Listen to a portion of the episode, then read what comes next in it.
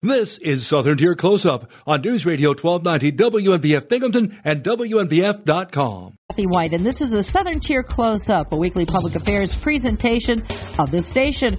A return guest this week for us is the Broome County District Attorney, Mike Korchak. Welcome to the program. Good morning. Thanks for having me.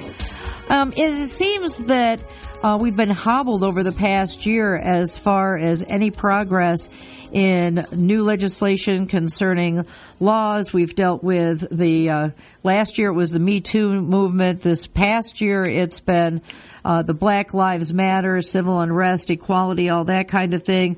We've been working with bail reform. Uh, let's take a little look back at 2020, uh, as much as we would like to, but but on your end of the spectrum in local. Uh, law enforcement as the county's chief prosecutor. What has this past year been like, and how have you been dealing with 2020? It's been a very challenging year, to uh, to say the least. Uh, my first year as Broome County District Attorney has been wrought with peril at every turn. It seems like uh, the courts are constantly opening and closing. You know, we started back in March where the courts were closed for a period of time, and uh, the cases got backlogged you see, we're at full staff at the DA's office, and we're coming into work, and the police are still out investigating crimes and arresting people who commit crimes. But unfortunately, the court system has sort of come to a grinding halt. Uh, there are trials were suspended for a long period of time. Uh, they tried to start them back again, I'd say, a couple months ago but now that's shut down again. Um, the hurdle is bringing in individuals from the community to serve on a jury, and potentially placing individuals at risk of, uh, you know, attracting, contracting COVID. So uh, all jury trials are postponed indefinitely. Uh, they've held up any new grand juries being brought in. Uh, we're relying, unfortunately for them, on grand jurors who are already seated uh, to continue serving as grand jurors where needed because the state didn't suspend speedy trial time or speedy trial guidelines. Um, so individuals are the clock is ticking against the prosecution to get the cases indicted and at least be able to state ready for trial. So um, again, it's been a extremely challenging year, and, and, it's not over yet, and it looks like we uh, we could be headed into more. Yeah, it does appear that 2021, at least uh, for a first part of it, is going to still be um, dealing with these situations. How does this impact the general public when we're talking about people that are awaiting trial? What kind, what degree of criminals are we looking at that uh, where where are these people are, where are they when they're waiting for their trial or are they out wandering around willy nilly? Are they locked up? Who's locked up? Who's out and about?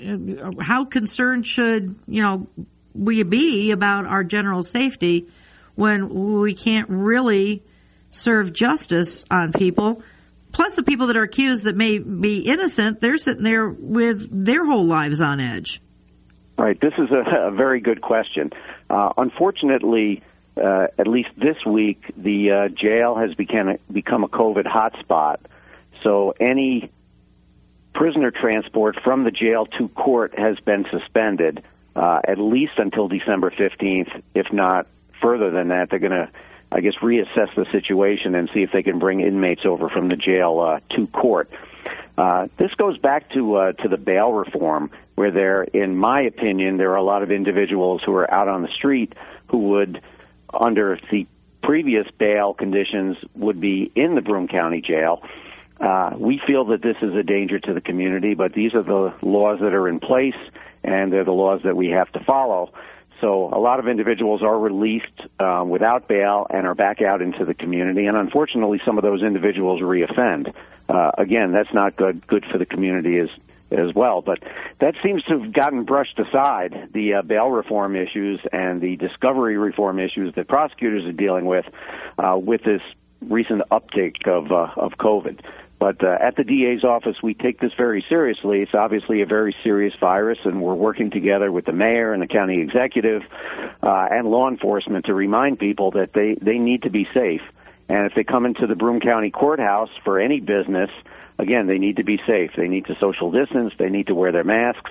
And uh, you know, we have a lot of confidence in the uh, citizens of Broome County that they'll do all they can to uh, keep everyone safe. Well, this throws another whole wrench into the works when you're talking about um, any congregate setting. We've found with nursing homes, we've found with other extended care facilities, uh, even group homes for people that are developmentally disabled when you're in tight environments like that, and obviously a jail, that uh, this also is a breeding ground for for issues, for health issues.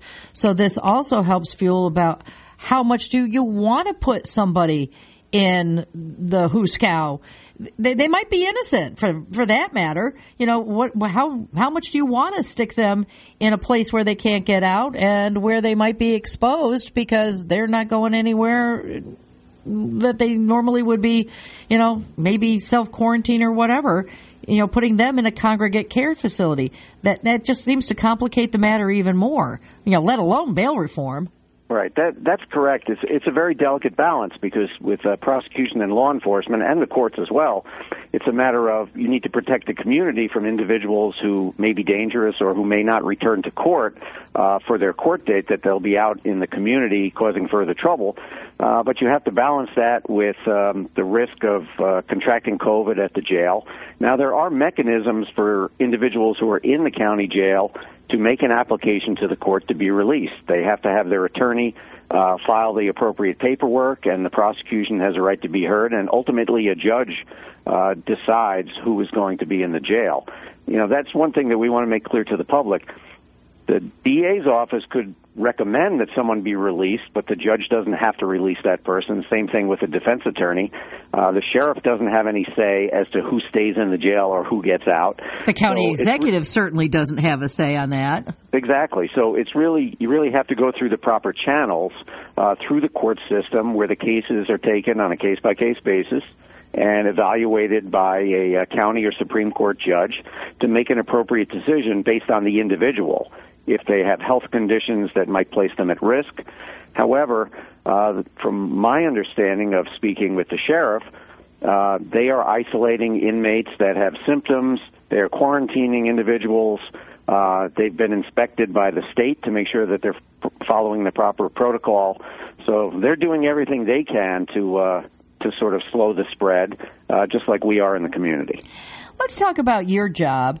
I mean, people may, if they're not familiar with, and hopefully they're all fine, upstanding citizens like myself, and not familiar with the criminal justice system on a first-hand basis. Right. We'll see you on jury duty. Yeah. Well, actually, I've been called, I think, twice, and both times been told that, that they didn't need me. My husband, on the other hand, he just became, I forget what it was, but it was when they had the new courtroom opened downtown. He was the first on the first jury that sat in that, and it was the first time he got called up and he got seated. so I don't know about me with jury duty. I haven't had much luck in that where they've they've actually seated me. But when right. people uh, hear the district attorney and you know that you guys you you make the headlines for your office being the ones that are prosecuting. I, I think the first thing that jumps to people people's minds are you guys are just hell bent on setting anybody that gets arrested getting their butts put in a jail for a good long time. Well, that's not that's not exactly the story. Um, maybe a long time ago, that was the impression of what prosecutors do. But uh, prosecutors are under an ethical obligation to look at every case objectively and make a determination. First of all, is this the person that committed the crime? What crime did they commit, and what is the appropriate punishment if they're found guilty? Uh, it's really a balancing act. Uh, you know, you don't see that on TV. You see the prosecutors going into court and doing anything they can to get a conviction, but that's not the way it is in real life. Uh, we're under an ethical obligation, and we actually take an oath, you know, to make sure that justice is served. And sometimes justice means there just isn't enough evidence to prosecute someone, even if you think they did it. Um, you know, we owe it to the community to protect the community and uh, prosecute the guilty. But we have to take a close look at every case to make sure that there's sufficient evidence because people's lives are at stake, right. uh, and their lives will be changed dramatically forever if they're convicted of a crime. So there's a lot that goes into it. We work closely with law enforcement, and we have great law enforcement in this community. Very dedicated men and women who have been doing it for a long time, and they investigate the crimes and, and bring the cases to us, and we make a group decision as to whether there's sufficient evidence to go forward on a case. And when we know someone is guilty and we know that we need to protect the community, we will zealously prosecute that person and make sure that uh, they get the appropriate punishment that they deserve. Especially when uh, an individual from the community is harmed, uh, a child is assaulted, uh, and things of that nature, we take these cases very seriously. It's kind of interesting to think of you as almost a a legal triage evaluating cases as to the validity of the accusations against the person. And you actually are almost the, the first part of a, a jury system about deciding someone's a uh, potential probability of guilt or innocence before proceeding ahead with a case.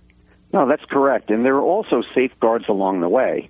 Uh, when an individual is originally charged with a felony, uh, the DA has to evaluate the case. We speak with the witnesses. We speak with the police officers that investigated the case.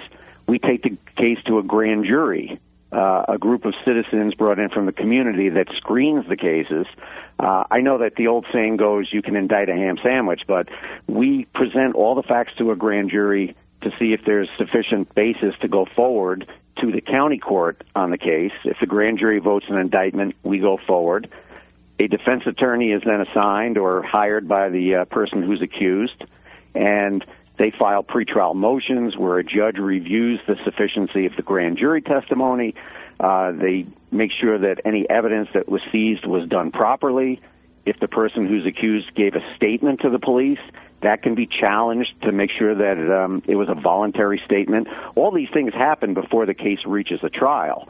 And then ultimately, if a person is found guilty at trial, uh, if they when they had the proper defense, it can go to appeals court that would review that as well. So there are many mechanisms in place to make sure, uh, to the best of our knowledge and the best of our ability, that no innocent person is ever convicted of a crime. Has it ever happened? I'm sure it's happened, but uh, from what I, in my experience in Broome County, uh, it's a very safe system, and we do our best to make sure that if a person is charged with a crime, they're the right person, obviously, and that the appropriate charge is filed. it's interesting that with all the safeguards and such, it seems to be a lengthier process than most people would like to begin with.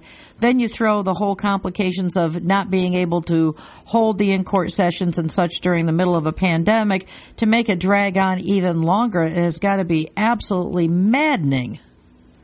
It it really is, and it, and it's also very difficult because as much as individuals are reluctant to get involved in the criminal justice system as a witness, if you're a witness to a crime, uh, you know, if you're cooperating, you don't want that to drag out either uh, over a long period of time and have that hang over your head. So uh, it is a very difficult and challenging time in the criminal justice system. You know, with the new laws that got put in at the beginning of the year, uh, and then these COVID delays.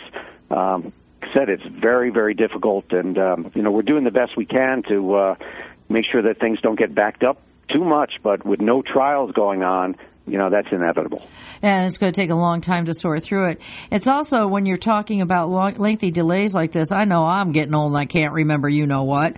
Uh, it seems that the longer that a case drags on, if you're relying on witness testimony, keeping that person's recollection of what happened accurate, factual, and pertinent the longer it, it, it goes on, the less they might remember, or maybe the more they might remember. It could be fluid and change over time. Right. That's that's very true. And we have even had cases in Broome County Court recently where the victim of a crime or the witness to a crime was an elderly citizen of the community who wasn't you know in a position to come in based on uh, being in fear of uh, contracting covid and then what do you do? You know, then you're in a position where the person who's accused has a right to a trial or a hearing, but the witness is reluctant to come into court because of that. So, wow. you know, we're, it's very challenging from all sides of, of, of this uh, situation, but we're doing the best we can working with our county court judges and our county executive and the Office of Court Administration to try and make sure that uh, justice is served later maybe than sooner, but uh, we want to make sure that we get the get the right results. Well, thank you very much for this insight into your office and the workings in the local criminal justice system. I think people might have gotten a little bit of an education, and I didn't even get into plea deals. I mean, the whole plea bargain stuff I was going to get into, but we are out of time. I will. I will have to come back. Maybe once we get the vaccine and the courts get up and running again, uh, I can come back and fill you in on the on that aspect. yeah, because that can be kind of a contentious issue. Thank you very much. This been the Southern Tier Close Up, a weekly public affairs presentation of the station. This program was recorded for broadcast at this time. I'm Kathy White for the Southern Tier Close Up.